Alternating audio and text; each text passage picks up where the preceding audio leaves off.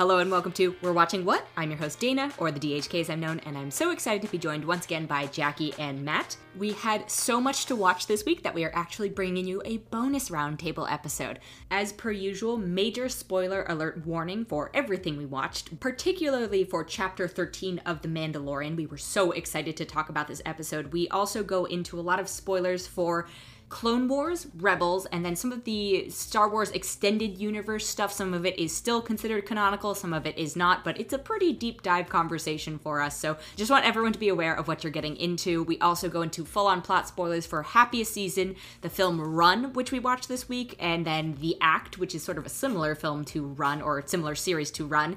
And we also go into spoilers for Hillbilly Elegy, which is on Netflix. And then be sure to stay tuned after the main conversation for a couple of additional explanation notes.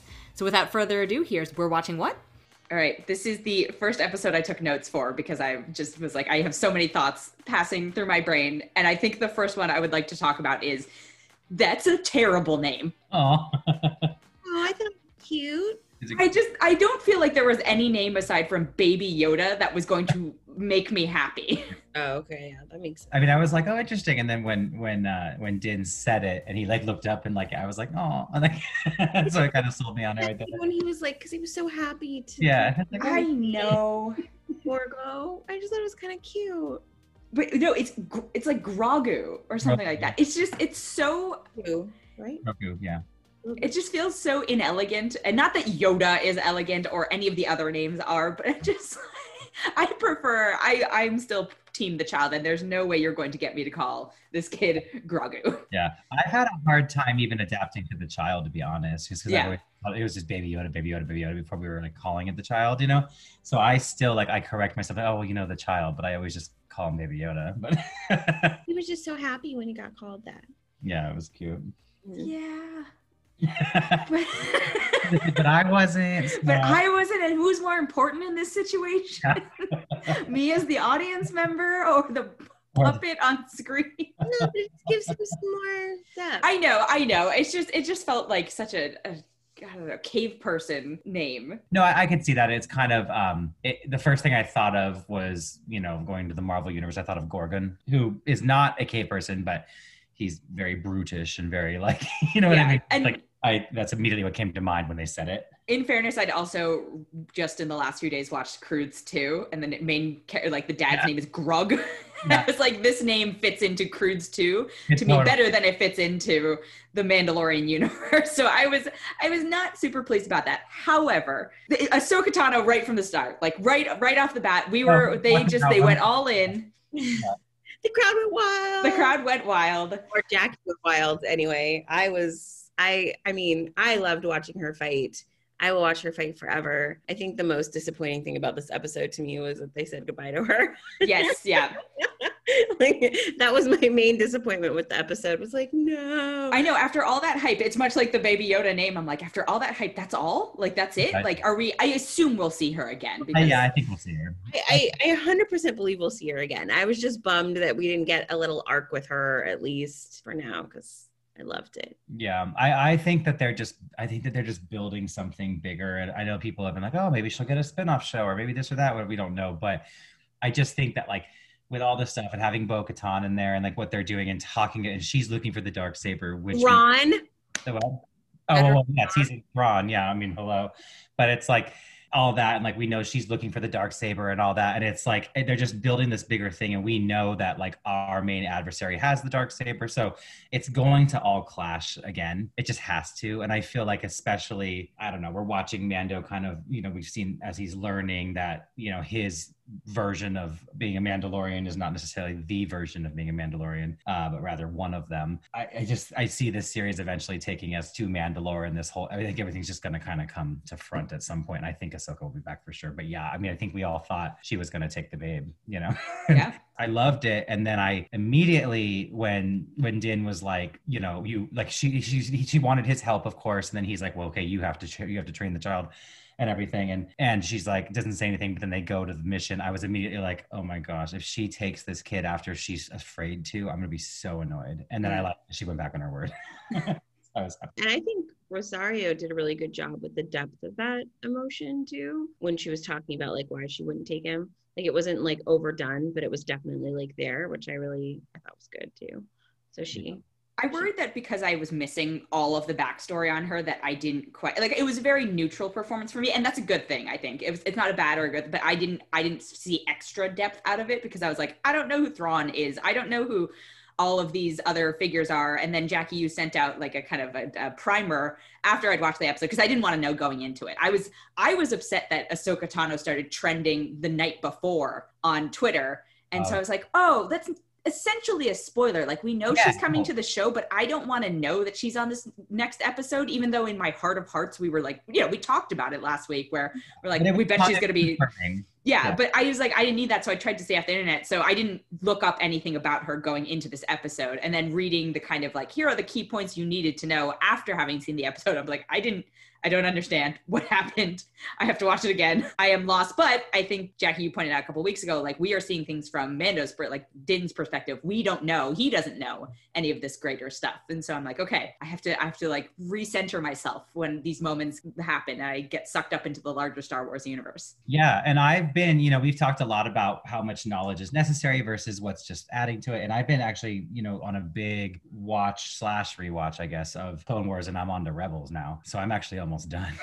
and it's like it's interesting because I was less familiar with a lot of Rebel stuff as I was with Clone Wars. And what's funny is I'm actually enjoying it more than I enjoy Clone Wars. But she's very different in Rebels than she is in Clone Wars. And what Rosario did was very Rebels to me more than Clone Wars. Because Clone Wars, she's so young and she's she's you know naive and she's kind of the for all intents and purposes, she's what Anakin was in the prequels as you know, or at least, or at least like episode two, I guess, being like the whiny kind of like I do what I want. Like she's much less annoying, but she's kind of that character. She's immature. Yeah, but then in Rebels, she is like she has become, and that's what we were seeing with Rosario a lot more, and so it's interesting. And she, I, I thought she really nailed it.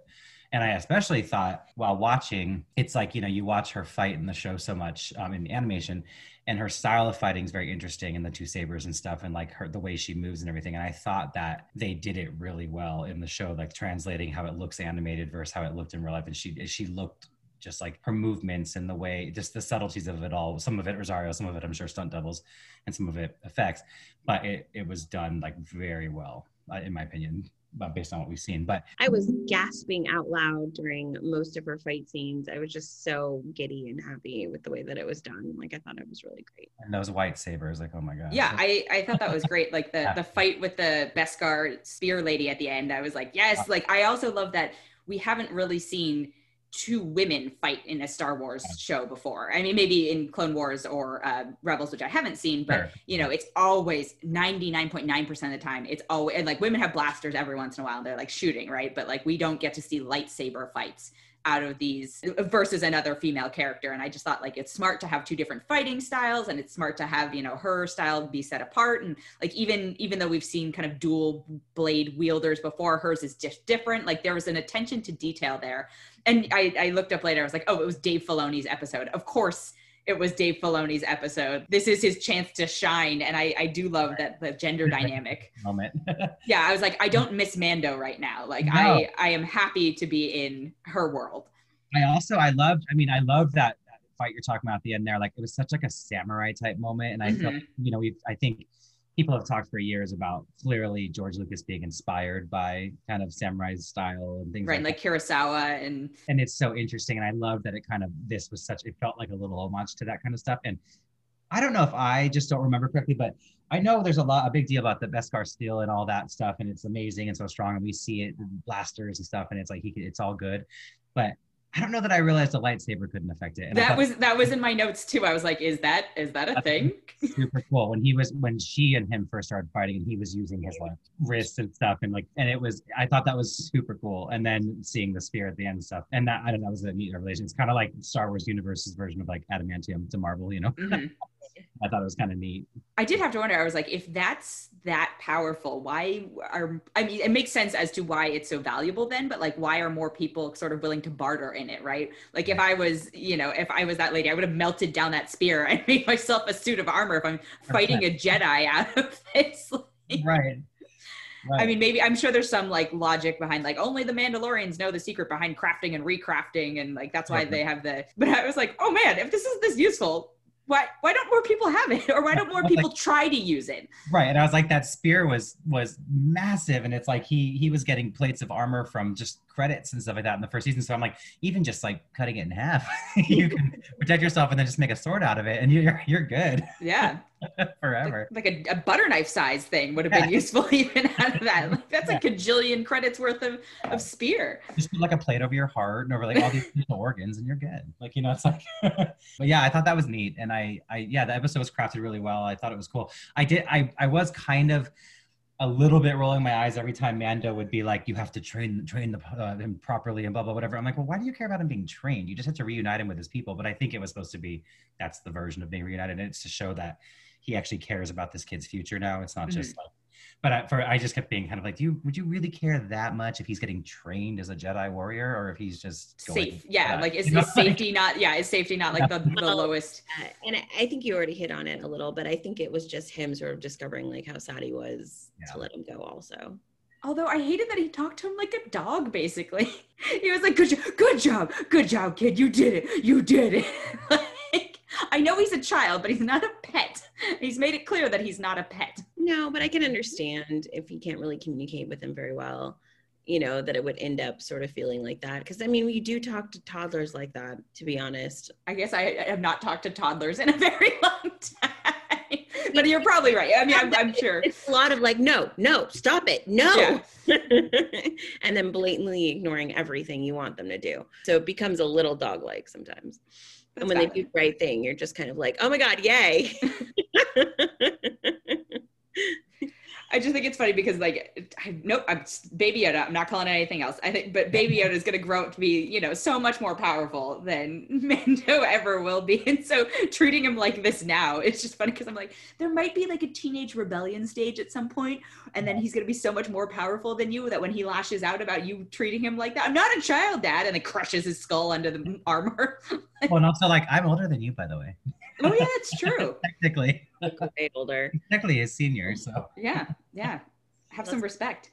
That's And- what's interesting about the whole thing because my sister, who's not a Star Wars fan in the same vein of us, and hasn't really, I mean, she's seen most of the movies, I would think, but not, she hasn't definitely never read any comics, watched any animation, or read any books or anything like that. And um, she was like, wait, how old is he? She's like, several masters. And I was like, I don't know. I think I think they said he was 75 um, at the beginning, right? I did I did wonder about that, right? Because if he's 50, he's 50 when we first meet. Oh, he's him. 50. I don't know how long it's been since we met him, but I thought it was 50 in the first season. Yeah. Either Yeah. way, And then be old. Right. right, 50 is still not young, but it Yeah. how many like how quickly is he going through masters at that point, right? Because the like sure, like Yoda has an extended lifespan and humans live more than that. You know, he could have had one we we know Obi-Wan lives to ripe old age. Um, so it's like humans in this universe can live a pretty decent amount of time. Why is he changing it- hands so much? I took it as they he had learned from several masters, but more kind of like on Coruscant in the temple, like when they were training and stuff, they're learning from different masters. But I don't think that he had a master and he was a direct apprentice. Hmm. Do you know what I mean? fair. I think he was. He That's was, what I kind of took it as, but like you're learning from these different in the temple. Yeah, I think it was just phrased in a very kind of Yeah, strange. yeah, totally. But that's kind of how I thought of it because I was like, yeah, I can't imagine this kid's ever wielded a lightsaber yet and stuff, you know. so maybe, but you know, he, you know, is he felt so green that Yeah, I mean, he can barely like you know take take snacks without needing a nap. So Right. so yeah like I, that's kind of how i took it but yeah it's interesting and i mean i like the little the little hint about like you know someone essentially smuggled him out and the poor thing he's just been sitting because you like and then his memory goes dark because he's just been sitting there for all these years all like like doing what trying to trying to survive so sad. someone took him out before order 66 Mhm. so he survived but who and why and then it started making me think and of course now but it's again it's like it's all you just have theories and stuff but I've, i'm going all over the place because i've been watching the shows but it's just like you know if these other if other characters kind of start coming into play because we're getting so many little characters coming into play from the shows it's just interesting like to think who it could be and like my own little theories i guess but based on it. But what's what i like about it kind of going back to talking about what we need to know from the show and what we don't is it all goes back like you go to the original original Star Wars film, and like all it was was that Obi Wan Kenobi mentioned that he fought beside Anakin in the Clone Wars, and we always just knew there were these things called the Clone Wars. You Mhm. know what I mean? And it, when that was enough, that's all we needed. You know, all the info and everything. And you get, you hear the little tidbits and stuff. And oh, you know, Obi Wan trained Anakin and this and that, and he became Darth Vader. You learn all this, but you don't know more beyond that. And that's okay. And I think it's interesting that like they're doing this in a way where all the characters they're introducing, even if the shows didn't exist, they're giving us little kind of conversations and things that okay these people have history these people have you know this person with this person and we can start to piece it together without the shows they're giving you what you need i think to understand but then the more knowledge will enrich it you know what i mean so i think i think they're doing it well in that way personally but I think so too. Because I mean, even though you know Dana, you, you may not know like all the backstory. It feel it still feels good. You know what I mean? Like it's Yeah. watch. There, you know, what I there mean? are just a oh, few yeah. moments that do end up feeling a little inside baseball. And instead of being, I think part of the problem is our viewer experience outside of the world of the show, where I'm like, oh, I know I'm missing out on something now. Yeah. You know, and that and that's Whereas like someone like my sister, she did that was one of the questions she asked me though after the episode was like, A, how old is he? And then B, why won't Ahsoka train him? Mm. Like she didn't get it. And it's because she didn't know that Ahsoka, you know, was Anakin's Padawan and saw all of that stuff firsthand. Right. Close, right? but as a very casual star wars viewer it's also like she's not remembering how much of a big deal that everything she said is so even if you don't know that she tra- that she was anakin's padawan it still would make sense with like if you've watched all the star wars films yeah, that's true. And Yeah. and like just knowing who Darth Vader is, being a And she's pa- like- you know, it doesn't have to be her master; it could be anybody. and just kind of her saying like, "Oh, he's she senses fear in him, and this and that." It's the same stuff Yoda was saying to Right. In episode one. It's like you know the same stuff, and so it's like, but you know, someone like your sister's not necessarily remembering all that because I mean, she probably hasn't seen episode one since maybe, you know what I mean, or ever, yeah. so that's the thing is like as a very casual, but if you are like a fan of just the films, I think you have enough. You know, Yeah, to I think so really- too. And and the thing is she still enjoyed the episode. You know what I mean? yeah, And yeah, totally like, valid. even though she doesn't really quite understand why she's turning her down and that sort of depth of history is sort of lost on her it doesn't make the show unwatchable right, right. yeah i do think there's a slightly like there's a tier of people probably like in my world right who are deep in it but also have not like completely also who just have a bad memory like sometimes i have a bad memory and i'm like i don't remember this thing that i watched you know however long ago but that, that- that's not to say i still i still enjoyed the episode you know there were plenty of things i loved about it i want to know who do we think the reference is to a Jedi might come seeking them if we get to this temple and they put out this sort of like psychic call. Do we think it's going to be somebody from the film franchise? Do we think it's going to be somebody from the animated franchises? Or do we think it's going to be like third party altogether? i think it's going to be ezra from Yeah, I think it's Ezra. Rebels. Rebel yeah, I think it's Ezra, just based on the way. I mean just based on well a like they want to bring that in. It's it seems like they're trying to bring everything together with the show so that would make sense. But then you know from what i understand of rebels and I've, I've only seen a little bit of it but i've read some wiki stuff so you know that's where my knowledge is coming from. So if i'm getting this wrong i'm sorry. But my thing is that he knows like he's he's part of that whole thrawn mandalore business so He's the main character in the whole show. So Yeah, yeah, that's what I mean is, but that, but he's involved in like the general, you know, like when we're talking about Thrawn and we're talking and we're setting up Bo-Katan and all that stuff, like it has to lead to Ezra, I think. Yeah, I mean, it definitely could, and it's like it's a matter of if it doesn't, it would be someone. If it's not him or his master Kanan, it's like someone that from Rebels as well. It's someone that we don't really know probably, unless it's like a weird out of left field thing. As far as you know, if you have watched or read or all all these different things, it, it would be someone kind of random. And Thrawn, Thrawn has such an interesting history because it's like you know. I was not huge into expanded universe stuff before Disney bought Star Wars, but I had read the Thrawn trilogy, I think it was back back in the day, and I so him and and I think Jackie, I think you probably relate to this. I know you read a lot more than I ever did, but Thrawn and Mara Jade were like the two characters that was actually really like, oh, I'm really sad when Disney bought and they suddenly became not canon anymore. And Mara Jade's never made it into canon, which is such a bummer. Oh Yeah, God. and, Uh, if they Thrawn, brought Mara Jade onto this show, I think I would have a heart attack. yeah, Um, Well, For, for a little context, who is Mara Jade? Because I don't actually know. Mara Jade eventually marries Luke, which is obnoxious because she's so much better than him. But she's she's something what they call an emperor's hand. So it turns out after the war, they figure out that the emperor had these force sensitive people around him that he called his hands.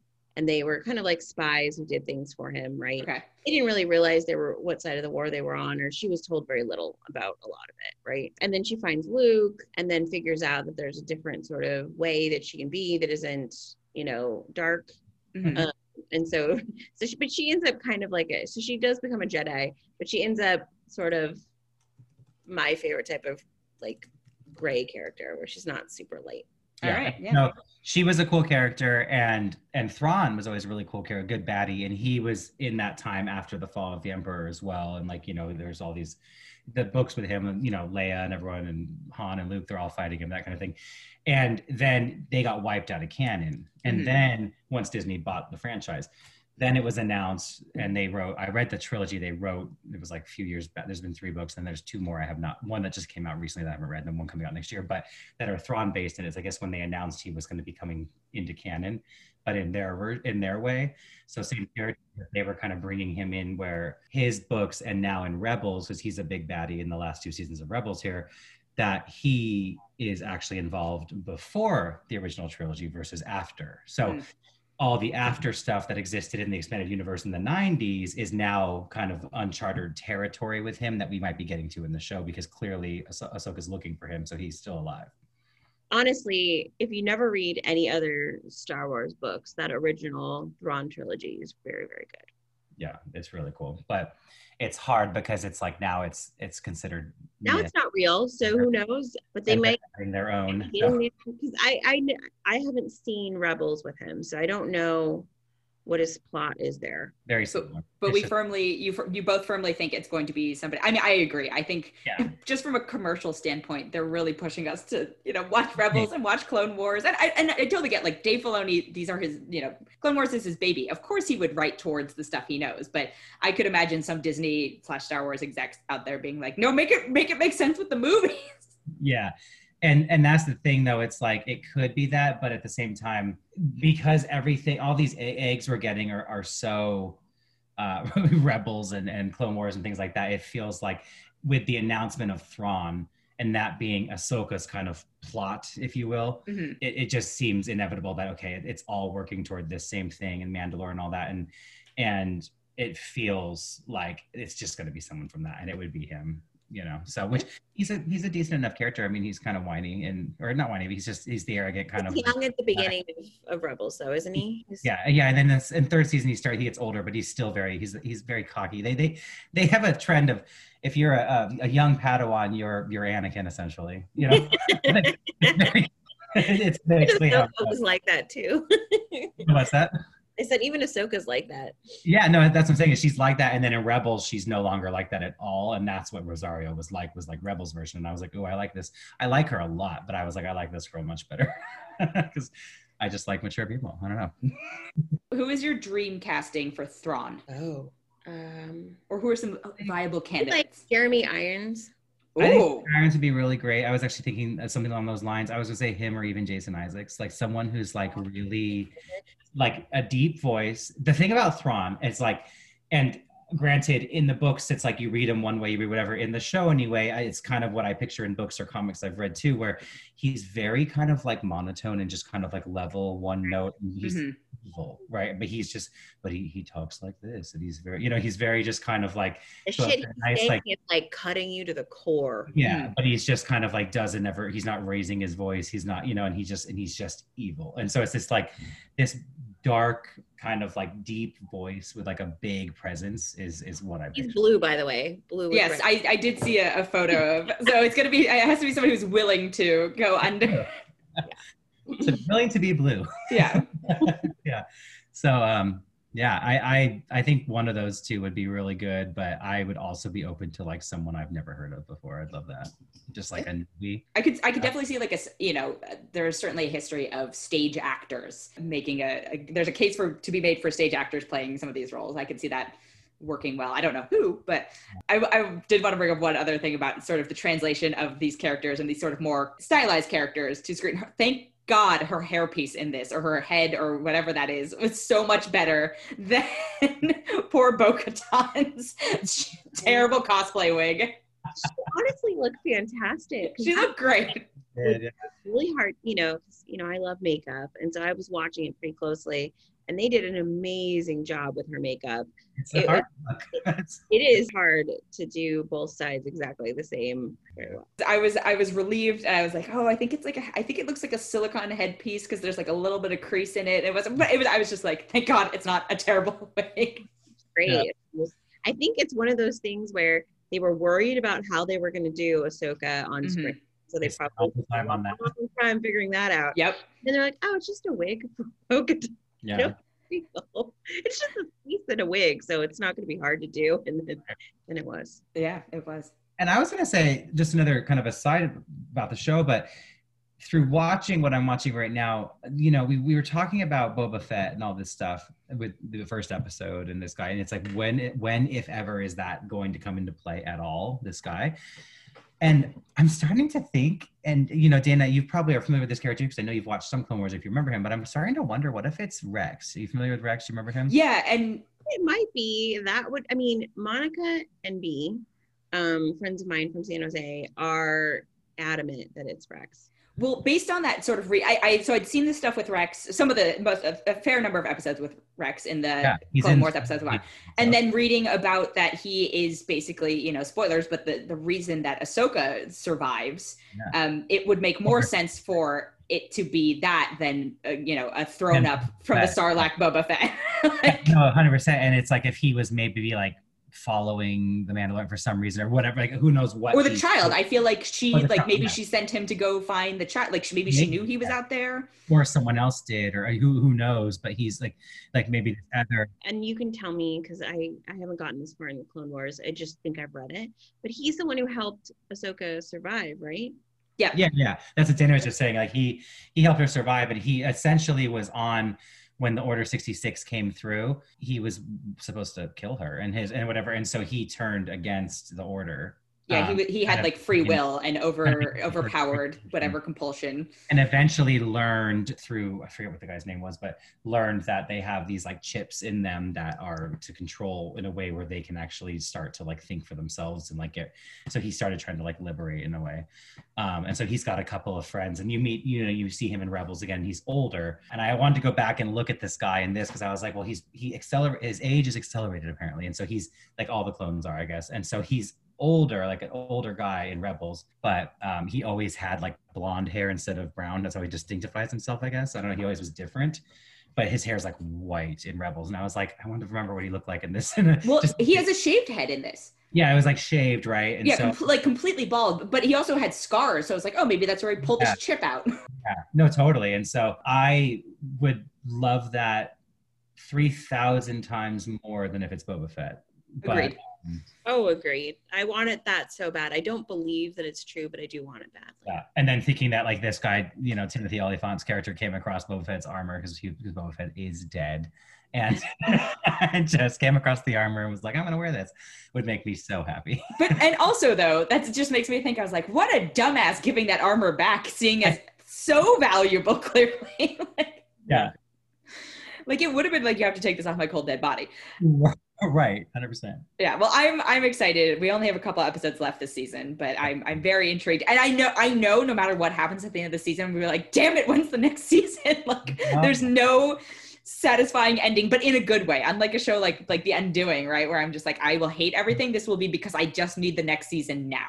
Yeah, no, exactly. This is like you just don't want it to end. And if this spawns, if it ended up spawning shows, you know, about, about Ahsoka or like they ended up spawning different, I- I'm I'm here. Like just I don't want them to go too far and oversaturate even more than Star Wars already has oversaturated a bit in the in the audience world. But I am with what they're doing and I'm just trusting them right now. I'm just like I'm here for it. Like I'm like take me where I want to. I don't know. I'd watch an Ahsoka show right now. I Yeah. think a lot of people would, yeah.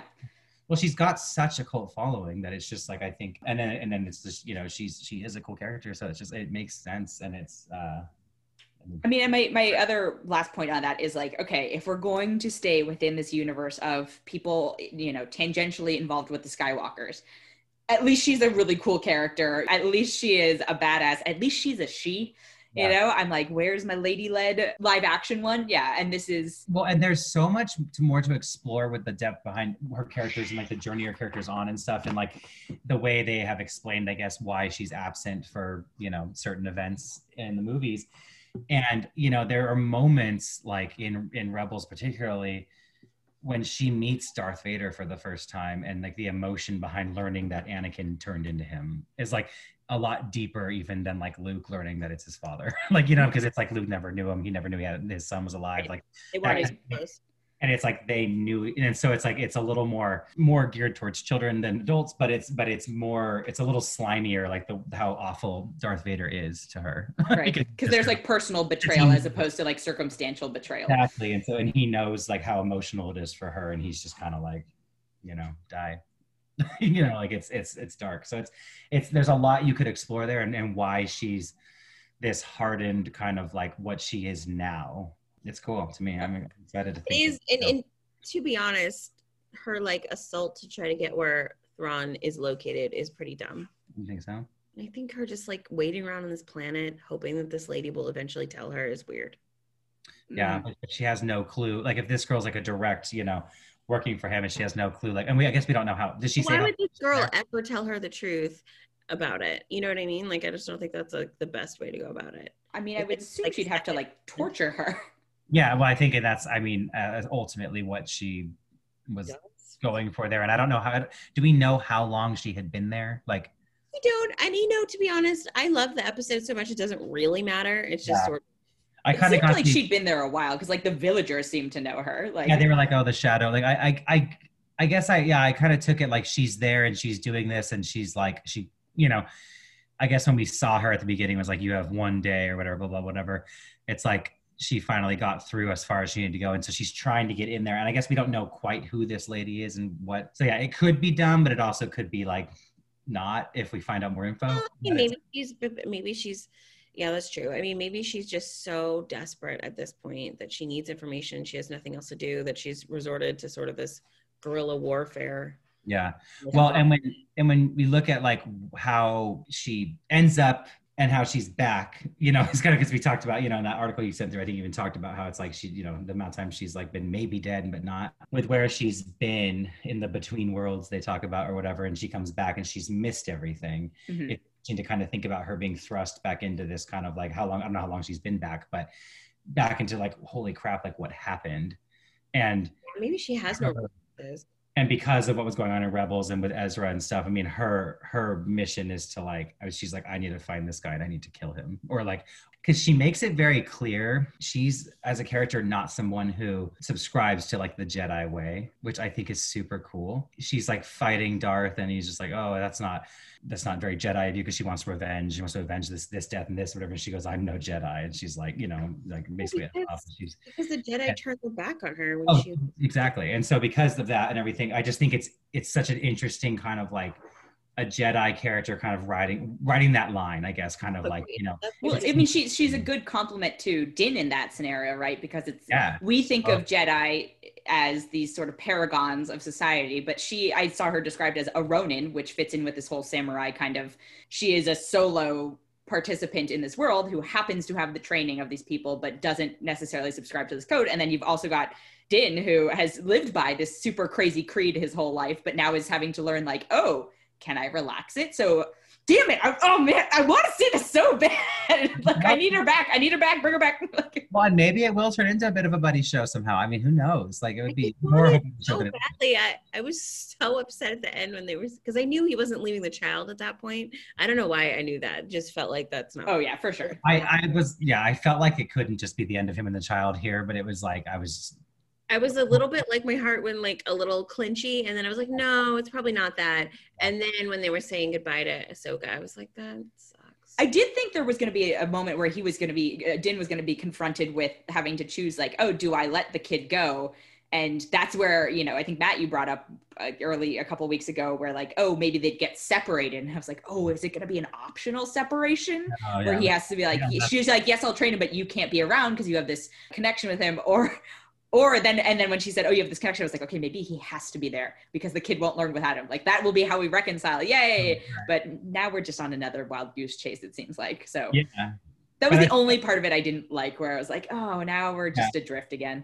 But I think that's the beauty of it is it's the, the show constantly keeps us guessing, theorizing and hoping this and I that. mean, Like, I love I love seeing Jedi temples. Like most, you know, and I guess I did I did laugh at that though. I was gonna say I think it's funny that it's it happens all the time in the show, and I think it's happened in the movies a lot too. But it's always like, go to this planet, there you will find this, and it's like it's a planet. Like okay, where? Like like where?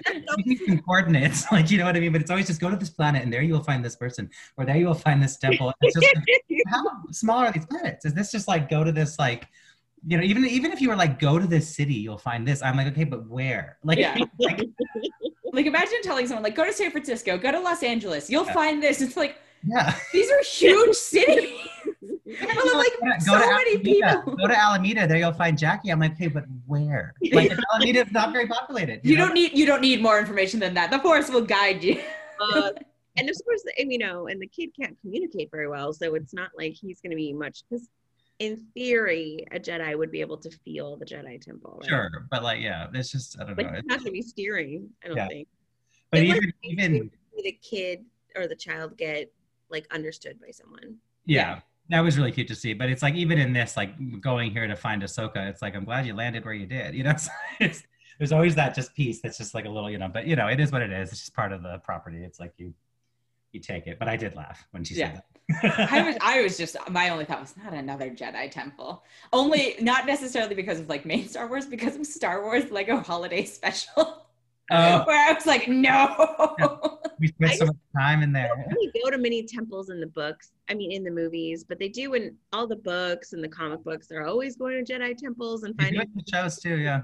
And Well, no, because I feel like in in Rise of Skywalker and well, actually even in Force Awakens, right? It was just I mean, isn't that island like a you know Porg Island basically is like a temple? Yeah. It's like an old abandoned one, yeah. Yeah, I, I was I was over it after that one, but anyway, um, Porg Well, Island we is shall- my favorite place. yeah, we we shall have to see what happens next. I'm excited. I think we all are. I am too. I'm loving it. I'm sad it's almost over again. Oh, it's tragedy. We're going to take a quick break and be right back. And then switching gears, we watched Happiest Season on Hulu, which is the lesbian holiday movie. That's really just how it's being described. Oh One Like, and only, the one and only lesbian rom com, right? It's got the lesbians in it it. has the lesbians in it. What do, what do y'all think? I had a good time. Yeah. I have I have notes, but I had a good time. I, I appreciated it. I thought it felt like a real movie, which some of these, which I, I say that and it sounds so uppity, but you know, some of these, uh, you know, the holiday movies, as we've talked, you know, Mhm. kind of like a little bit different standard. I kind of put it gave me some kind of uh, Family Stone vibes. Hmm which I've actually very recently gained a liking for. I never liked that film and I rewatched it very recently and I actually like it a lot better now. I don't think it's amazing or anything, but I like it a lot better.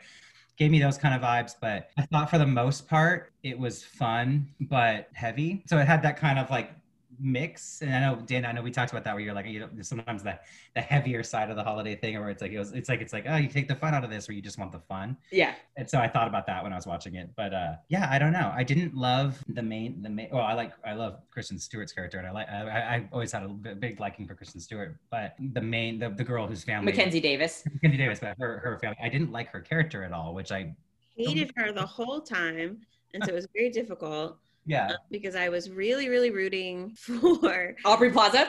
uh, yeah. For, Yeah, that's same, same same. with Riley. So like I the whole time was shipping Riley and what was her name? Kristen Stewart's character. oh Abby Um, was it Abby what? Abby it was We Abby can just we can just call them by their actors' names. Yeah. Let's be honest. Nobody's gonna. so Kristen Stewart's character and her, I was just like, yes, they should get together. She, and she was so nice and she wasn't mean about the. I mean, like, I am way pettier than that. Like, honestly, I would have told her shit immediately. I would have been like, that bitch ruined high school for me. You know? Would I Speaking of petty, like the way that the story, uh, we're skipping to the end, but spoiler, like the way that Alison Brie outs her like that was Mhm. devastating. And I was just like, wow, these are, this is a terrible family. Like Yeah. Kristen Stewart should get as far away as humanly possible from members of this family because they are monsters. yeah that was hard.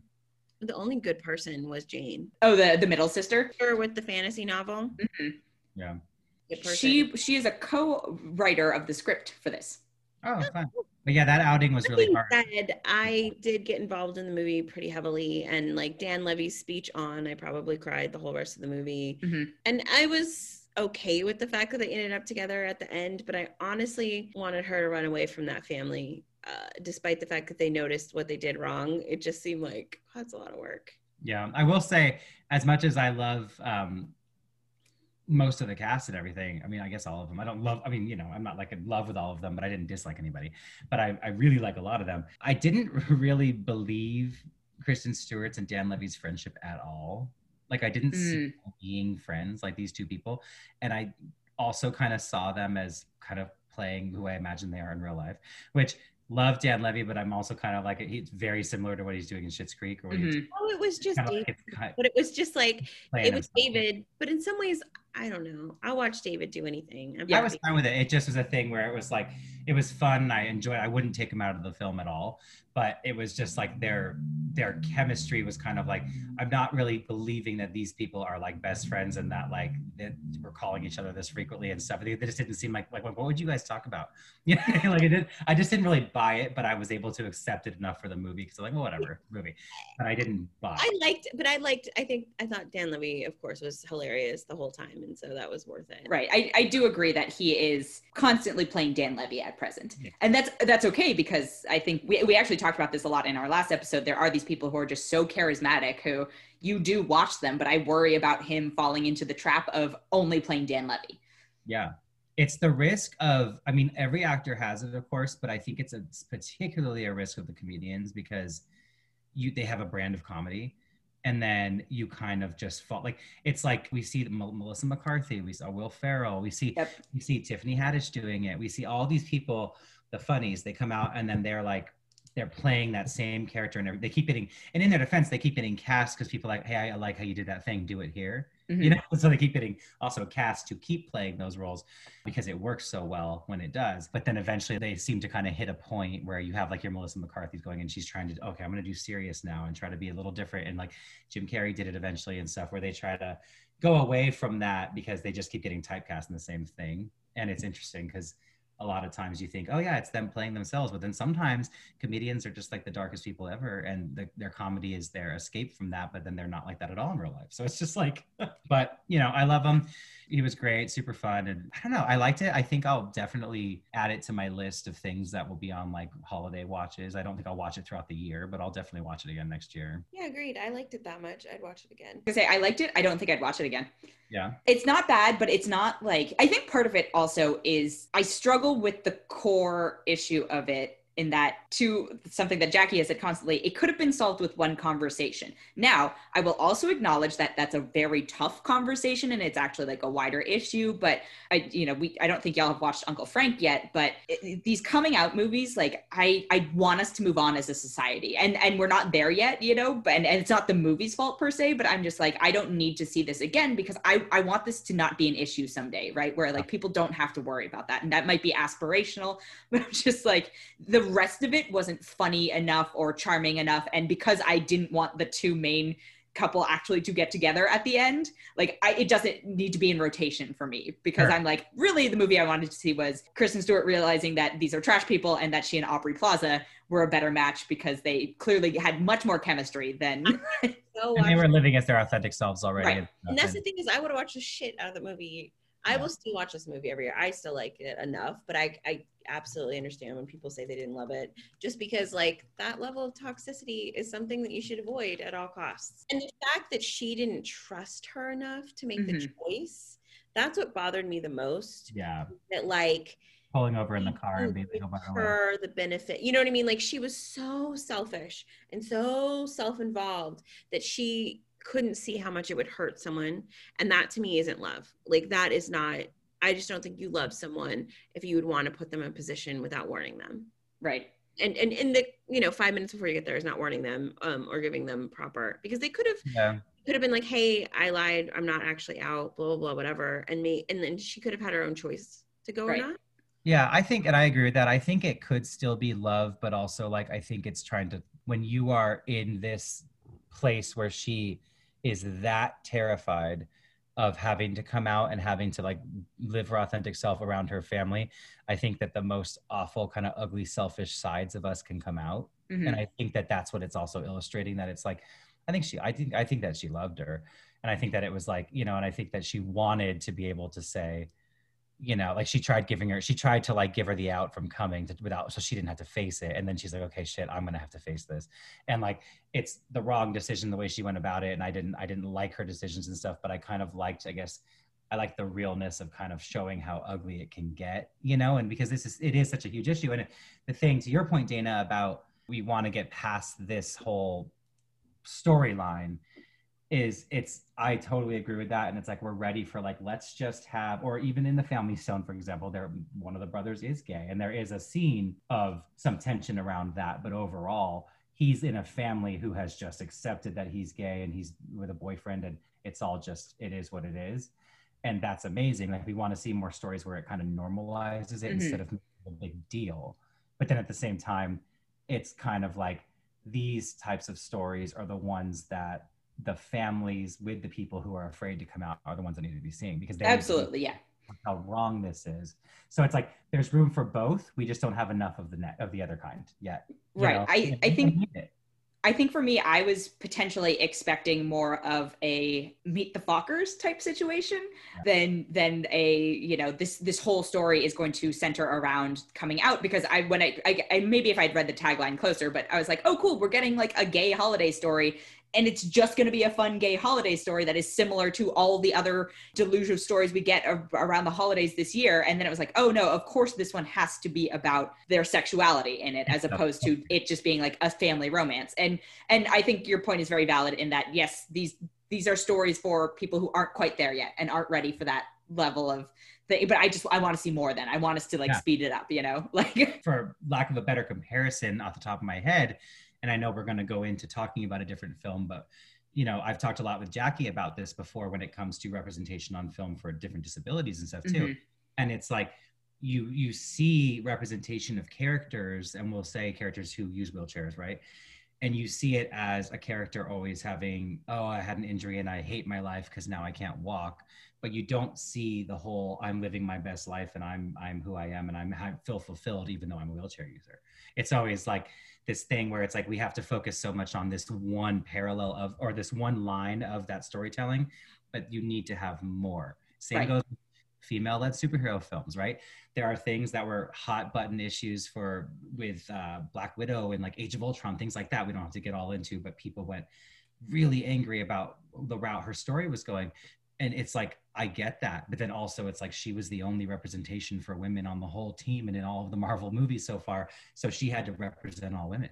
And so you're obviously everything she does is going to upset certain faction. Whereas all the white boys like me, we had a bunch of them up there, and we're like, oh well, I see myself in that one, so I don't care about those ones. You know, it's like you we need more well-rounded stories that kind of cover all the areas that these people exist in. Right.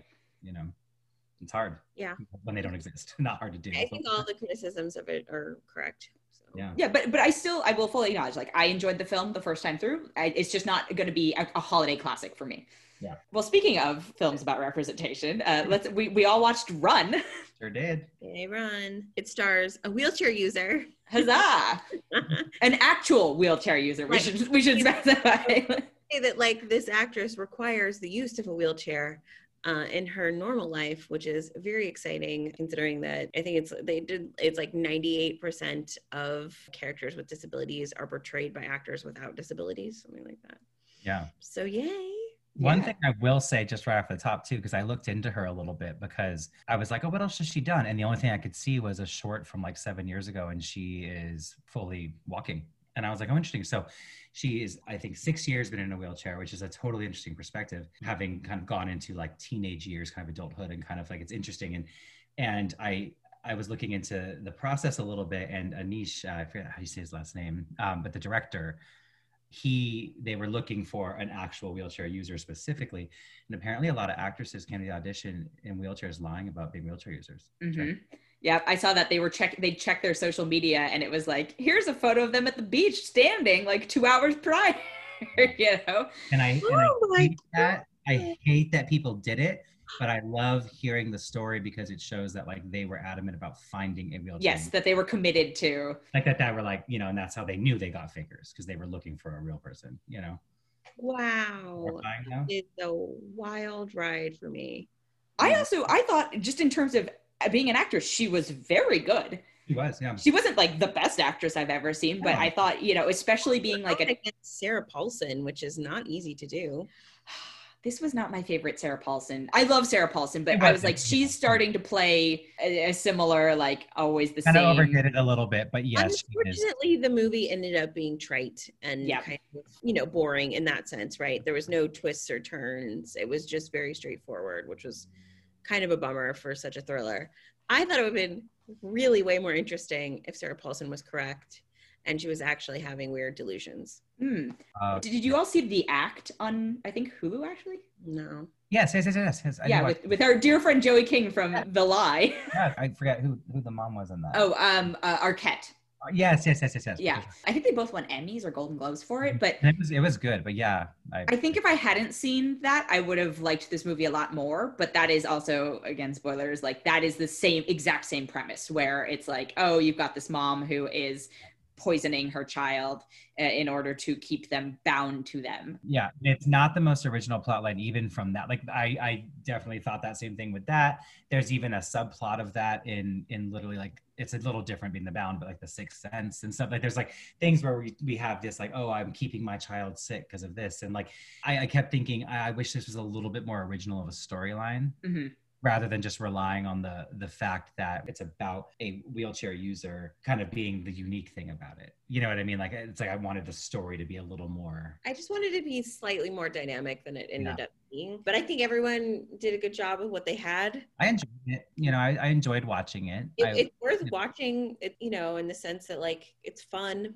Mhm. I don't know if fun is the right word, but Well, Fun if you like a dark, twisty thriller. It's like I feel fun. Like it's like I you know, do. You know, it was enjoyable. It's just unfortunate that it wasn't more original. There wasn't anything that like shocked you particularly, or at least Well, no- so the one thing that I liked, and this is you know major spoiler for the very very end, the oh, the thing that I liked about it was that at the very end, you know, she goes to see her mom. Her mom has been imprisoned, etc. Like you know, justice has been served.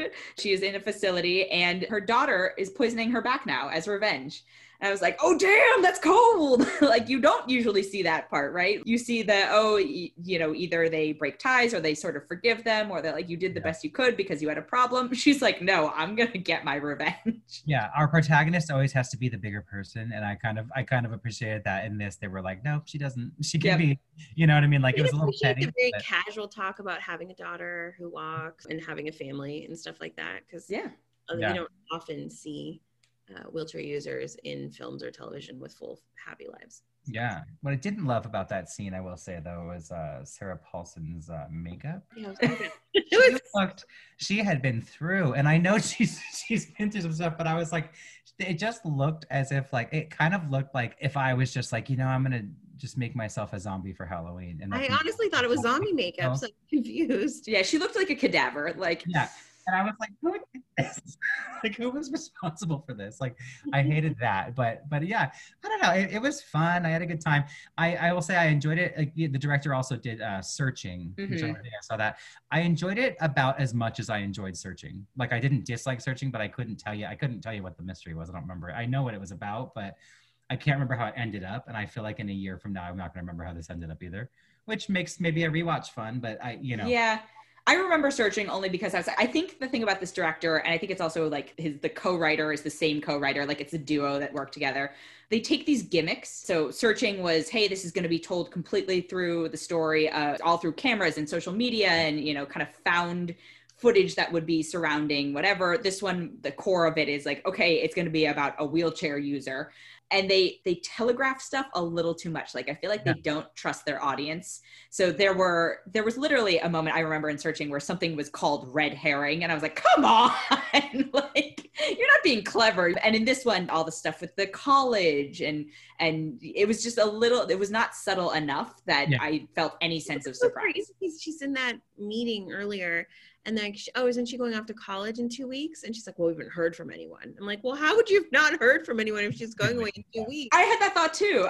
It was like we've all gone to college. We've all had to do that. Well, So I was like, why was she works? why was she there if not just to make us think to try to to try to throw us off because it was a thing where it's like she was homeschooled the kids, so it was like I don't know what she was doing in that. It seemed like it was like a, a class night, you know. Uh, I mean? it's it said it said on the chalkboard like homeschool parents meeting. okay. Oh. Yeah. I think it was some sort of support group for but I was there were a lot of little moments where I was like, wouldn't and uh, you know, like wouldn't her Why? doctor notice that she, you know, has has all this crap in her system? But then there was like a one-off tiny line somewhere where they're like, You've changed doctors like 12 times over the but I was just Well, and I also think too that because she grew up so isolated, the daughter wouldn't necessarily know like what a doctor.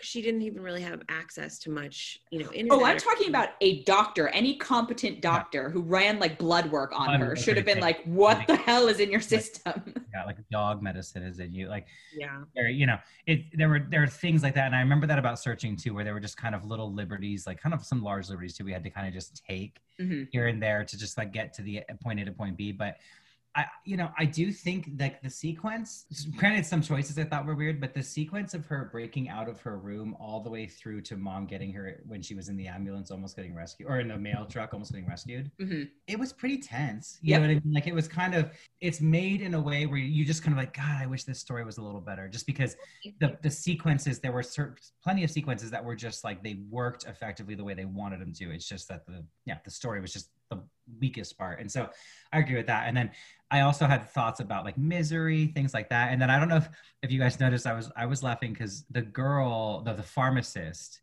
uh when she's there her name was like mrs bates or something or Oh, I didn't And I- even notice that, but that makes I sense. Thought, and I thought, oh, like Norma Bates, Norman Bates, you know, that kind of thing. It could be a callback to her. And then when Sarah Paulson's on the phone with her later, trying to get her to, to call my daughter, call my daughter, can you just tell her that actually no big deal? She called her Kathy. and I was like, Kathy Bates. And I don't know if that was like, thing, I was laughing because I was like, oh, you know. Again, it's one of those things where I like. I think they're being so clever, but then they also aren't clever enough to trust their audience. That Yeah. that was one one scene in the movie that I was kind of like rolled my eyes at too was the pharmacy scene in general. oh my god! And she sees the escape room thing, and I was just like, Oh, no. that was too much. And like Yeah, that was a lot. Like, okay, I thought she was. I know she looked at the pharmacy when she was going to the theater. I thought she was going to the bathroom and dump these pills to try to be like she couldn't throw them away in the house because mom would find them. No, she wasn't well, I taking. them. thought she was gonna ask someone in the lobby or something to like Google what she needed. I thought I thought that too. Yeah. Yeah, I, I. But I didn't think like we're leaving. for me, like I don't remember what pill this was, and I know I have to take one. Can you make Yeah. well whatever, right? I read like an interview with her, and I wonder how much input she had on because I know they, the, the actress, they kind of looked to her to kind of like give some input on kind of like this is what life is like. And I I chuckled a couple times because when she was like going down the street and going to the pharmacy, it's people in front like around her were so clearly just like oh, and they like back up. Oh, sorry, like, like they're in your way. And I laugh because when I'm with Jackie and we walk around anywhere, people do that. If Yep. they're like, around and Jackie's approaching, they're like, "Oh my god, so sorry!" Like they think like, "Oh," and they have to like jump out of the way. And I and it felt very real. Like watching it, I was like, "I bet you." She was like, "Yeah, that's what these people do." When I'm I mean, it, it reminded me of having to like when we navigate Comic Con, you know, and there's like, and that's ten, you know, a hundred times the number of people, but just people not paying attention and suddenly be like, ah, Right. like, oh my god, something out of my eye line, and no, it's nowhere near the same. But like for because people can't see any of us, like Matt is very very tall, Mm-hmm. like I am short. Jackie is a is, uses a wheelchair, so like you know we are all at different eye levels, and so you know people people have different fields of vision, and it is very very especially in crowded areas. You know, it becomes very apparent what Yeah. people are paying attention to and people are not. yeah, for sure. It was funny though, because when she sees that big line at the pharmacy, I was thinking, I literally thought, oh well, they'll let you cut, right?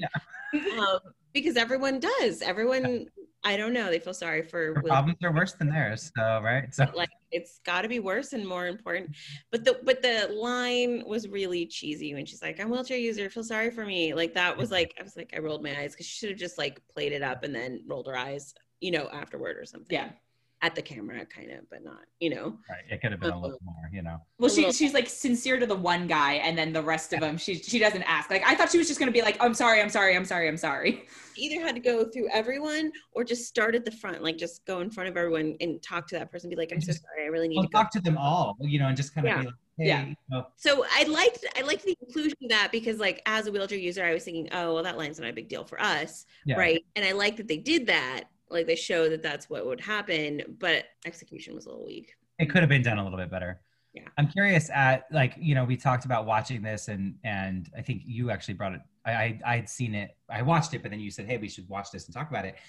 How did you feel about representation from your point of view? Like, was there anything that like bothered you or that you were like really excited about? I just it was exciting to see her use her wheelchair. You know the way she would do different speeds around different corners and do different stuff like that, which sounds kind of crazy. But actresses who don't use wheelchairs on a regular basis are very careful Yeah. and slow and methodical about it, right? And I, I did, Okay, and I loved how often they threw her out of her chair and how she was not helpless when she wasn't in, you know what I mean? When she wasn't in her wheelchair, she still was able to do things. And so, yeah, I, th- I think, I mean, I think that stuff was all good, but that's what you get when you get someone who actually has a disability playing the character. Yeah. No, it's Yeah. true. I mean, I'm a much better crawler than she is. Like, I don't know why her upper body strength is so bad, but then, you know, wheelchair users are spectrum also. Well, so I did I did notice that like she tremored a lot. And I was like, oh, maybe whatever she is like she is has a you know whatever she's taking or being forced to take is causing her to not have a lot of physical strength. Like they And did. intense asthma and all these different things. So like she probably had I will say, as someone with asthma, maybe not that nowhere near that intense, but I was just like, that's not exactly how fast rescue inhalers work, and that's not Yeah. like Yeah. like this is a she she would she would not be able to function in any of her other stuff if her asthma was as bad as that without having her inhaler constantly going. I mean, let's talk about her crawling around on a roof with a, with a mouthful of water somehow and making it to like the other side of the roof and yeah, your to nose. break a window. And I'm not even certain like why that was necessary. I don't know if I just like wasn't paying. I laughed at that a little because I was like, you brought this heat thing to do it. Like, just bash it through the window. Yeah, it Like, was just a I- I wild, like this I really just intense reason how she Yeah. show that she clear. I don't know what was she. Not a chemist, but she's like an engineer. she's, she was she's very like a mechanical engineer. mechanical- Like yeah. I think they wanted to show that she was so she's like Smart. whatever, like, so smart, whatever. Because I also was like, God, you have a lot of of extension cords in your room. But then I know they showed she has all the Why mechanics. did she have to break into her mom's room like that? I think it was the accessible, like the window to get to, and so she had to get back. She was trying to get back into the house to let herself out of the room. Oh, right. the room otherwise. But it was a thing where like I I was just like just bring something hard and bash the window. You don't have to do this whole like water my mouth. I will say, You can't get enough leverage, I don't think. well, I, and I was also going to say, if they are establishing this idea that she does not have a lot of upper body strength necessarily, then she wouldn't be able to carry something and crawl and you know do But she whatever. carried the But- thing like the- Yeah. So even though I was chuckling and it was kind of outrageous and crazy, it was nice to see a wheelchair user get a crazy, weird action sequence, you know, where she Yeah. survived a, a wild thing that most people would assume we would die doing. yeah no, and I I chuckled here and there at it, but I it didn't like it's not enough to like deter me from you know I wasn't like oh that's so stupid. It was you know Well, just, I, I mean, I also I, my only thought I was like, wow, she really thought ahead about this because I wouldn't think to bring a blanket to like deal with the glass and all this stuff. And I I was thinking about it. I was like, I promise you that this scene existed in the script before half of the rest of the plot because they were like, what if we have a scene where a wheelchair user has to climb on a roof and do all this stuff, and then you guys, you don't even under- like. I I just there was a meeting somewhere that that was something that sparked. Well, and the reason why it's got it got so complicated is because someone else in the room was like, "Well, how would she do that? She wouldn't have enough leverage." yeah, Oh, she's a mechanical engineer, so she has a thing. she's got the hot iron thing, and then like She just uh, has to hold the water in her mouth the whole time. Yeah, and that and what you just said, Dana, I think is probably super accurate about that sequence, and that's actually like a peeve, just probably of all of ours, but of mine in movies, where you can just, and a lot of times thrillers, it's the thing where you, you can just tell, like, okay, this was what you. I thought that about A Quiet Place as well, not to like go into a whole other tangent about a movie, but there is a sequence in that film that I think that they were like, let's write. They just wrote this sequence, and it's like a short film, and then they were like, let's make this a movie, and that's kind of what happened here, I think, you know, but you know, again, and it's it But did serve its purpose. It was entertaining. It's worth watching. Yeah. I think they both did a good job. A little trite, but. Would you recommend this over the act? I think the act was more a little better done, but for representation purposes, yes, I would recommend it in that way. And also, like, I think this actress uh, was actually a bit stronger than I personally think Joey King is. Often, I, I agree. I firmly agree. So I liked that, but I thought like the act as a whole was a little more like well done. Well, I think I think Patricia Arquette is stronger in the act in terms of the mother and the kind of like explanation, but it's also because she has six, seven, eight, whatever episodes Exactly. to do it in. it, it gets fleshed out more, and it, it mean it feels heavier. It's bigger. Yeah. But if you're looking for, I guess, to that point, if you're looking for a fix of this story and you want to watch it in an hour and a half versus six hours, Right. then yes, you know, like you know, do it. It's it doesn't feel lacking. It didn't feel like oh, I needed more development to get here. Like I believed the intentions of the people in the film. It's like Mhm. you know, it didn't feel like it was lacking that kind of development. Um, so and it was certainly entertaining enough. So yeah, it's it's. hard. I almost would just say want, like check both out if you think either are interesting, honestly, because they're they are similar plot lines, but different enough in different important ways, I guess, which is kind of. I mean, I think this is more essentially an action film, is what it comes down to. But I cared, so I don't know. Yeah, I liked it, but I liked it. It's worth it. It dragged a bit for me in the kind of middle parts, but then and then the end, it was just like, what the hell is happening here? But uh, yeah, the I thought, I thought the setup was probably the strongest, actually, of all of it. I will say too, I was really afraid of a cheesy moment at the very oh, at the ending when in the hospital when they're escaping, where she's not escaping, she's being taken by Sarah Paulson, and she's like Sarah's like standing in front of like the stairway, of course, because the escalator wasn't working, so you know she's gonna fall down the stairs. But when the girl's like, you see that like she's getting some feeling in her legs, this and that, whatever. I was so worried she was gonna kick her, Oh, and I was like, don't do it. Don't do it. And she didn't. I was really hyped about that. But i thought she was just i thought it was gonna be this cheesy kind of like i got my my leg back and i kicked you just down I thought Sarah Paulson was gonna try and shove her down the stairs when she like instead of the gun thing, I thought she was just trying to dump her down the stairs. Like Yeah. well jackie and i have done that you know going backwards but just kind of like you you, you find a way you know what i mean down if you have to you Oh know? no, I thought you know because basically she pulls the gun on her at the end and she's like, it, it felt like a "if I can't have you, no one can" moment. yeah, yeah. And I thought she was going to push her down the stairs instead of using the gun because like they weren't going to draw on her for that. Also, do hospital security guards carry guns? I mean, honestly, that was my thought. I was like, if if they do, they probably aren't allowed to shoot them at people. Yeah. Um, you know what? I'm gonna erase it from my mind. Yeah, yeah i kind of thought like maybe a taser but like a gun I it was it was. Uh, I was like, this is a very high security hospital. Firearms. And it wasn't like she was, you know, a black man doing normal things, right? wasn't it like the hospital of like the school she wanted to go to also Is that what it was Yeah. like? Oh my god, I feel like this movie was sponsored by like Washington. I think it really was. Yeah. honest. I was like, oh god, that got Yeah. cheesy. I was just like, no, we get it. We we get it. It's sponsored by like go whatever.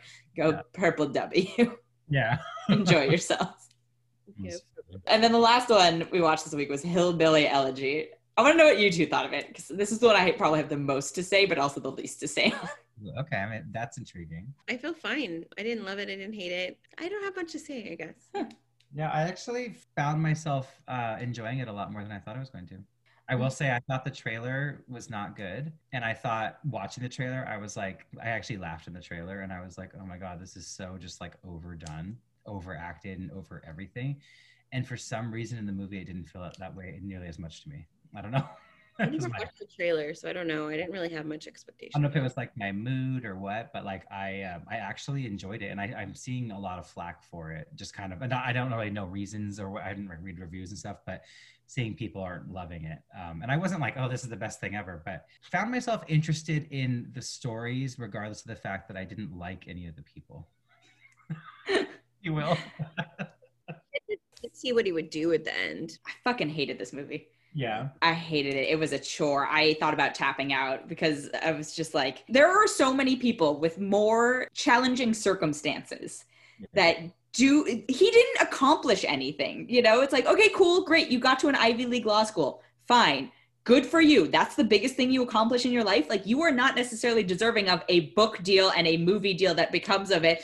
I didn't find it compelling. I thought the guy who played JD Vance was not a good actor at all. I was very frustrated by him. And I, I was like, what do you you want us to feel bad for these people because he comes from a bad background? Hillbillies are not the people who need their stories told on screen right now. In terms of representation, they don't need the, you know? We're in the middle of like black lives matter or we just talked about uh, accessibility and like disability representation or race or gender or anything but white hillbillies. Like i don't need conservative white hillbillies to have their quote sob stories told by ron howard. No, we've had enough.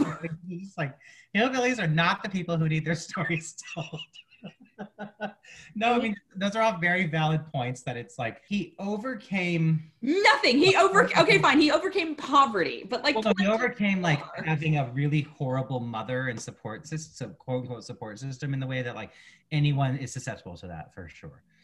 And so he overcame like being set up to fail as just a human and like not fail like not get handed things in life, but like become a druggie and just like be a nobody and like all these whatever. He like overcame that, but it's like yeah, I totally get what you're saying because it's just a thing where it's like it's it's really about the fact that Amy Adams was just a hot mess and you know there are a lot of people who have terrible parents in this world there's nothing super remarkable about the circumstances of which yeah, like there's so much white privilege in this film. Like imagine if this had been a story about a black family right? And that you you'd had that incident with the mother you know he gets out of the car and goes to a stranger's house and the police get called. That kid's getting taken away. Like Oh, it doesn't matter what the grandma says. It doesn't matter what what you know so there is so much inherent privilege in this film that i just kept being like I don't feel bad for you. I don't feel, you know, and, and it's not to say that there are not other films about white suffering, but about characters who come from similar circumstances who overcome things or whatever that I have not. Like I've enjoyed films that are about that topic, but because this one was just so poorly done and this character is just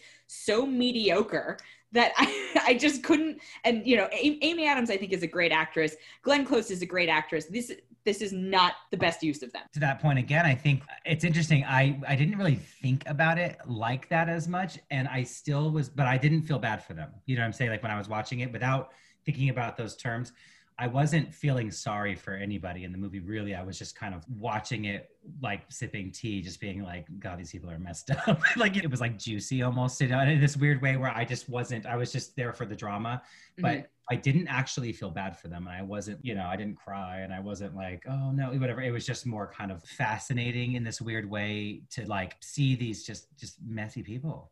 Like, you know, and- and that's, I think that's where it came from me. And so I enjoyed it. But I just was- wanted to yeah. see like if he was gonna let her drag him back down, or if she was if he was actually gonna like do what he was supposed to do. In my Right. yeah. But the most interesting thing about it was the way that it was playing with timelines and not very linear, right? Um, Yeah. I, and I did not like that in this film. I did not think it worked because it was like, here's some people behaving shittily. Now we're going to show you an excuse as to why they did that. Oh, right, right. Like, yeah. Yeah, and it was. I mean, yeah. I don't disagree with anything you're saying. And so that's why I'm like, I have to like look at it and be like, God, yeah, I don't know. Cause it's just, it's, it, it, when you say it that way and we're talking about it, it kind of is, for lack of a better term, it is problematic in that it's just kind of tone deaf in that it's just like, why do, like, why do we care about this? Like, you Yeah. know, and, uh, yeah, and I'm and I'm just I'm interested because I'm looking at I'm like oh, what my mindset we're watching it. I'm going back to where yeah I wasn't I really didn't I didn't feel bad for anybody. I just was kind of like just watching the the, the tea. like I don't know, and I found it entertaining enough, so I, I guess it did that for me. But and when you say the point about the actor, I will say what was interesting was I thought he and and the kid version of him looked so much alike. I was like, I, I thought the kid version of him was better. Oh, yeah. Like I thought the, the, the, kid's pretty good. Yeah, Yeah. the kid that was decent, but I was I was just laughing because I was just like that that kid will grow up to be that guy. like, it was very accurate. yeah. And then watching the credits when I was watching this because I was like Glenn Close. I mean, I love her, and I thought she was good in it. And you know, she had a couple scenes. She was my favorite character in the whole thing, even though uh, it's a low bar. But she was my favorite character. And I was just like fascinated with the makeup and like what they were making her look like and stuff. And then in those credits, with it, I don't know if you got that far and you watched, but it showed the actual person. I was like, oh, like crap, it looks just like her. Like it was like it It's was such like a good job. Honestly, she looked accurate. so much like her. I was like, that is creepy. Yeah, I was like, ooh, that would be like eerie for me if if I was making a movie and watching my family on the screen. And it was like someone that looked that much like my grandma. I'd be like, oh, this is creepy. Yeah. I mean, she she was the best uh, role in the film, I would say. I think if they'd set it up more like in a in a way where it framed it as I I felt like they wanted us to feel bad for them. And maybe that's just my interpretation of it, but I don't think it worked. As opposed to if you just presented it as like, here are these kind of cold people or just you know hardened people. Here we go. But again, but again, his uh, no, like his journey was not. And the girlfriend thing really pissed me. I was like, Freida Pinto, what are you doing in this movie? Like, what? I'm really surprised she was in it. Like you're just like a support sounding board. yeah, Yeah, I mean, she she. I was I was annoyed that the women in the film in general didn't have. I guess there was no. Well, there's no good men either, though. Maybe. yeah, like everyone I kind of think that like because I was gonna say like I didn't like because the sister was sort of there but not really like she was one dimensional you know, and the girlfriend was super one dimensional.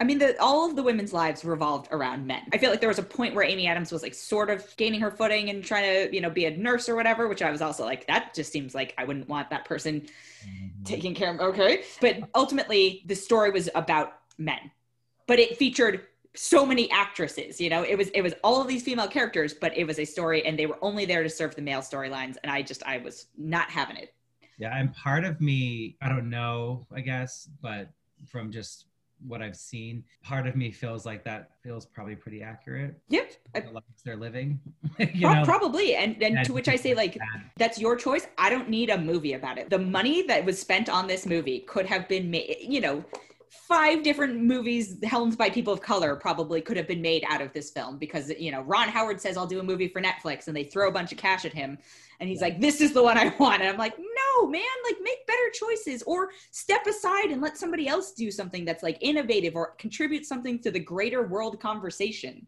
Yeah, yeah, you nailed it. I think the the biggest question is why. You know, like why? What was the point? Yeah. And to your point of like you saying that you think that they did want us to feel bad for them, I don't think you're wrong. I just didn't. Sorry to think of.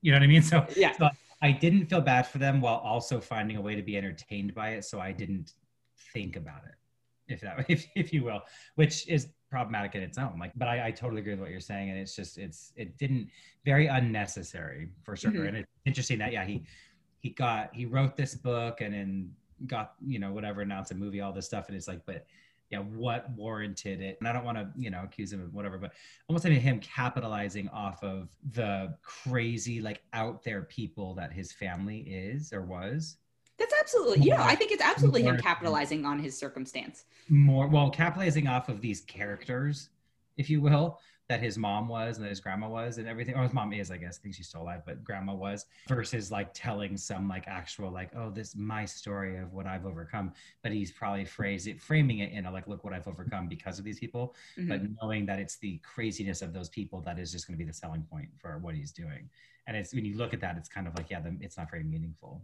I know? also got very angry because then I Googled him after. I Okay. th- got angry at his wife actually. So he's socially conservative, definitely has like, you know, taken the media appearances route. His wife was a clerk for Brett Kavanaugh before he was in the Supreme Court, and Oh. uh, was a cor- uh, clerk for Justice Roberts. And I'm like, oh, I, Justice Roberts I have slightly less of an issue with, but I'm just like, oh, you're trash people. Like you're still trash people. You're just rich trash You- people yeah, now. did- yeah, I was like, so you didn't you didn't escape and overcome like the lifestyle. You just kind of You immediately embraced it. Like you, you know, Bold.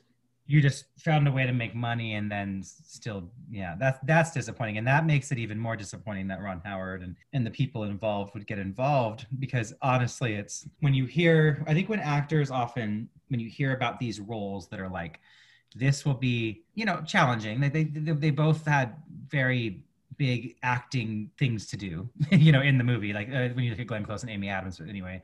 And so challenges for them and things like that you kind of look at it as like it's oscar bait in a way. And and ron howard's attached to all this whatever. And it's a shame that the oscar baitness of it all overshadows the fact that it's like not a movie we should be doing with our good moral compasses i guess you know if we're kind of like you know when you're when you're telling me these things like because i didn't know this about the guy and it's just yeah like, and and it's not to say that you cannot be you know socially Of course. conservative and be a good person and and all this stuff. And it's not to say that he's necessarily a bad person but i again because there was not enough compelling information in the story itself for me and i'm talking about the story right? It's not just a character study. I was like fuck off just fuck off. I'm done. Like this was i was so angry by the end of it. No, 100%. And I don't think, yeah, it doesn't necessarily mean, oh, he's a bad person, this or that, whatever. But I think that it's not, uh, for lack, of, I don't know, I don't want to sound like bad here, but it's not necessarily the voices that we need to be amplifying right now. So it's like, okay, sure, maybe you're not a bad person, but we need to be given the spotlight. You say people of color, all this different stuff, and people whose whose voices are actually kind of doing changing things for the better, rather than just kind of let me just like tell you the sob story about my poor life and tell you about why I'm still able to be the way I am now. It's like it's just Right. kind of, you know, I don't know. yeah he had no he, he had nothing major that he accomplished out of it aside from surviving and there are so many other people out there who are surviving every day under much harsher circumstances Yeah.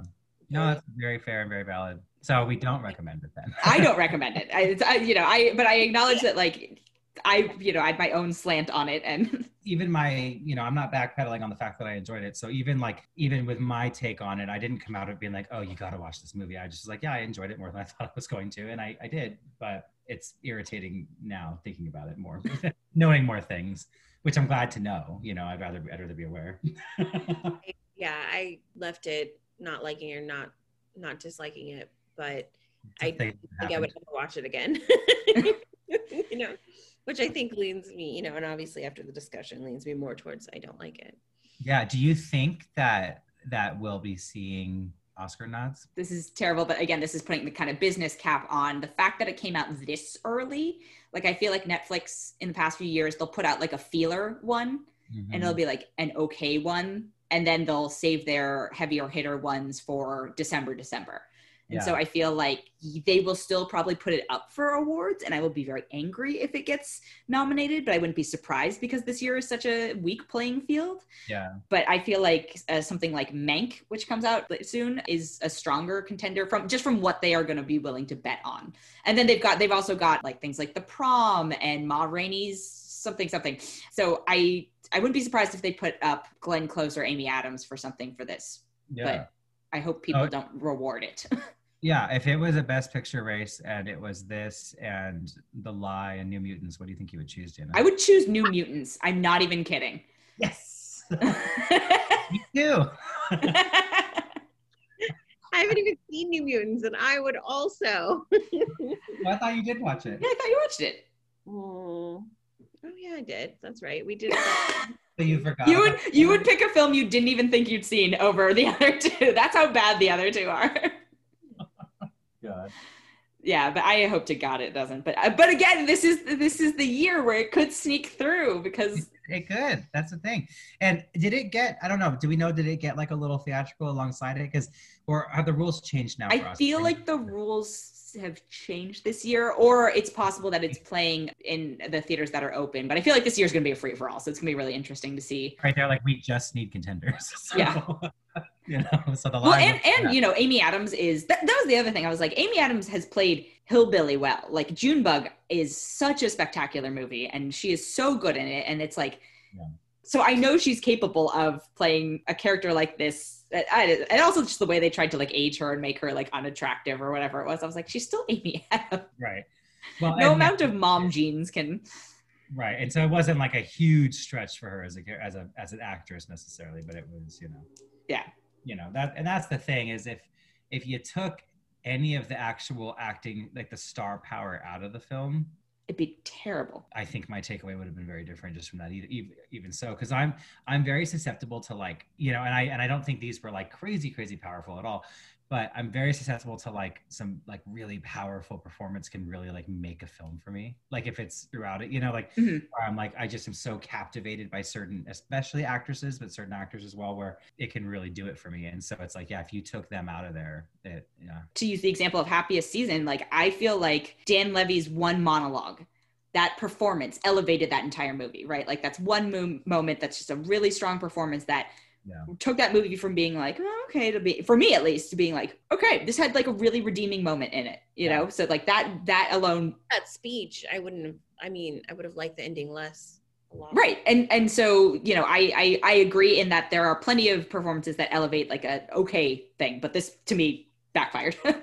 Yeah no i could totally see that and i i agree with the dan levy moment and uh you look at different actors and stuff and i think even like mary steenburgen in in uh in it, you know, the mom in Happiest Season, I think even with her and the dad and the moments and kind of like we like what are we doing? Like we we are so wrapped up in this that our daughters are all afraid. This is afraid of this, is afraid of this, afraid of that, all because of us. And like whatever. It's like there's little moments like that that really like, you know. Yeah. I enjoyed that too, but the Dan moment was big. And so yeah, to that point, it's just like when you have these performances that are just like really expert, it's just like, oh wow, there's certain ones. And I, I think for not that we need to give it more attention than it's already gotten, but I think for Hillbilly, it was Glenn Close and the kid in the car when he threw the calculator out the window. That's the that's the scene in the movie that I'm going to remember the most from it. I think. Right, but that that does not a movie make. I think is my. No, no, it didn't. But yeah. I just it had like it didn't that. It, but when I say that, I'm like her performance in that scene, I I mean, she was great. She was great throughout, as you know. But I thought that I liked that scene. But then when you look at like what's being accomplished and what the point, it's like it doesn't really mean anything. It's just like she was really good in it, and she kind of took this script that's very whatever and like made it to a point where I was like, wow, you entertained me, you know. But it, it's it's her. Well, the good news is at least we had two good things to watch this week. Yeah. Or actually, we have many other things to watch this week. That's how we had to split up our episode. That's how much is going on. Well, thank you both. We'll we'll continue with more more watchings. Yeah, thanks. for. Yeah. Thank you, as always, to Jackie and Matt for joining. Now, a couple quick follow ups and explanations. I want to start off with that my dream casting, or maybe not dream casting, but someone I would put up for the role of Thrawn in Mandalorian would be Rufus Sewell. He has not actually played a Star Wars villain yet, and I feel like he fits into that sort of stoic British actor universe of baddies. As for Run, which has the distinction currently of being Hulu's most watched feature title ever during its opening weekend, so a lot of people watched it when it first came out, uh, we were talking about actually not Run technically, but we were talking about The Act, and Patricia Arquette won an Emmy and a Golden Globe for being in The Act, and Joey King was nominated for her roles for an Emmy and Golden Globe, which Joey King didn't win. We also were wondering, are there armed guards in hospitals? And it turns out, yes, in fact, there are. There's a growing number of hospitals who are employing armed guards, so be wary, but also please try and stay out of the hospital right now. And that is it for this episode. Thank you so much for listening. If you enjoyed it, we would love it if you could leave us a rating or a review or even consider subscribing.